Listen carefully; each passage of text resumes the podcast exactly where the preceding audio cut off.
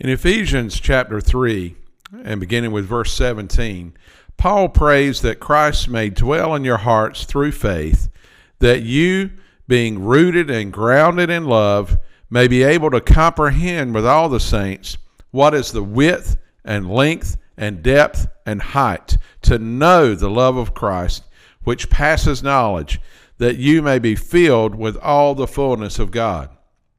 In verse 18, he says, the width and length and depth and height. 4 dimensions, and yet we live in a 3-dimensional world. What exactly does that mean? Well, let's take a closer look.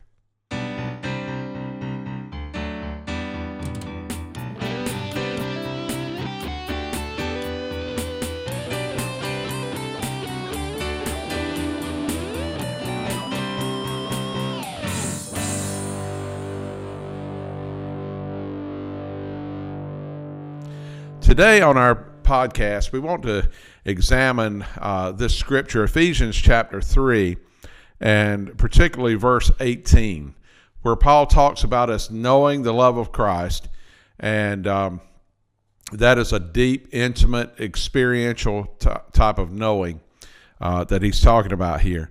And he says that we should know, he's praying that we will know the love of Christ in a 4-dimensional way.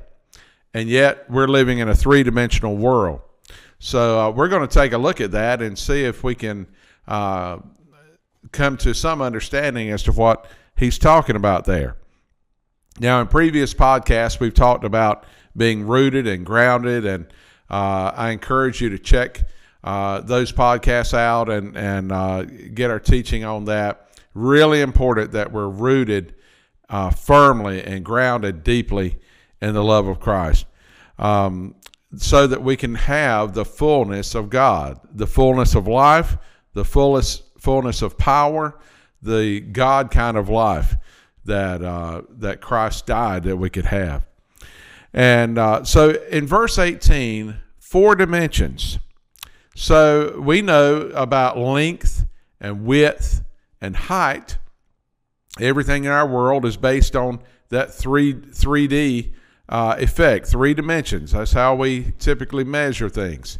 So Paul mentions a 4th dimension on this. Exactly what does he mean there? Well, I did some study on that, and there are differing opinions on it, but I just want to submit my thoughts on that and where I think he's going with this.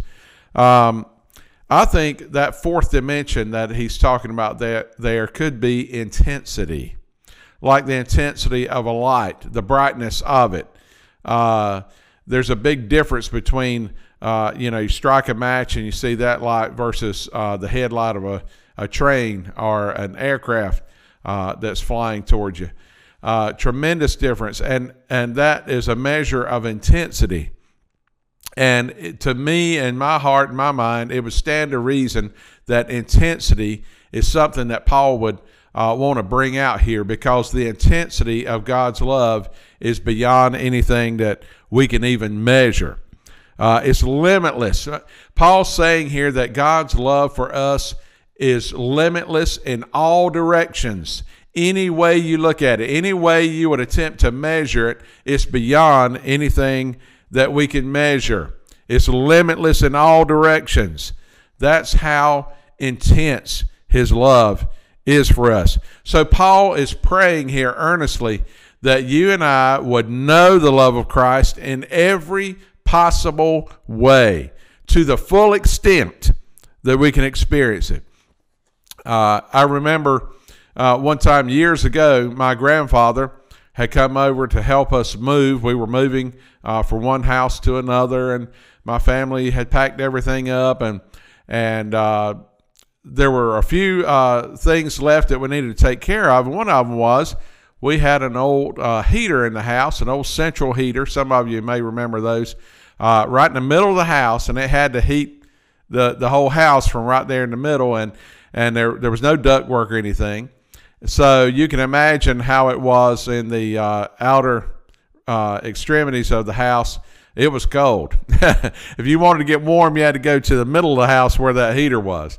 Anyway, that used some heating fuel that we had in a tank out back behind the house. And so my grandfather, being the cost-effective, let's say, kind of person that he was, when we got ready to leave, he said, well, you're not going to leave that heating fuel in there. You've already paid for that. So he came over with his truck and a tank and a pump, and he stuck a hose down in there, and he sucked up every drop of that heating fuel right down to the last speck of it. I remember seeing him just working that hose around in there to get every last drop of it. And that's the way Paul is wanting us to pursue God's love for us, that we'll just reach and take hold of and receive and soak up every bit, every ounce of God's love for us, that we would fill our tank, as it were, our love tank. We would just fill it up to the full and even overflowing with God's love for us. And I'm here to tell you, that's the only way that we're going to experience the life and the power that God has made available to us. It's the only way. And you may say, well, I know that God loves me. Yeah, it's one thing to know it here, but it's one thing to receive it in here. And that's a basic foundational tenet of our faith.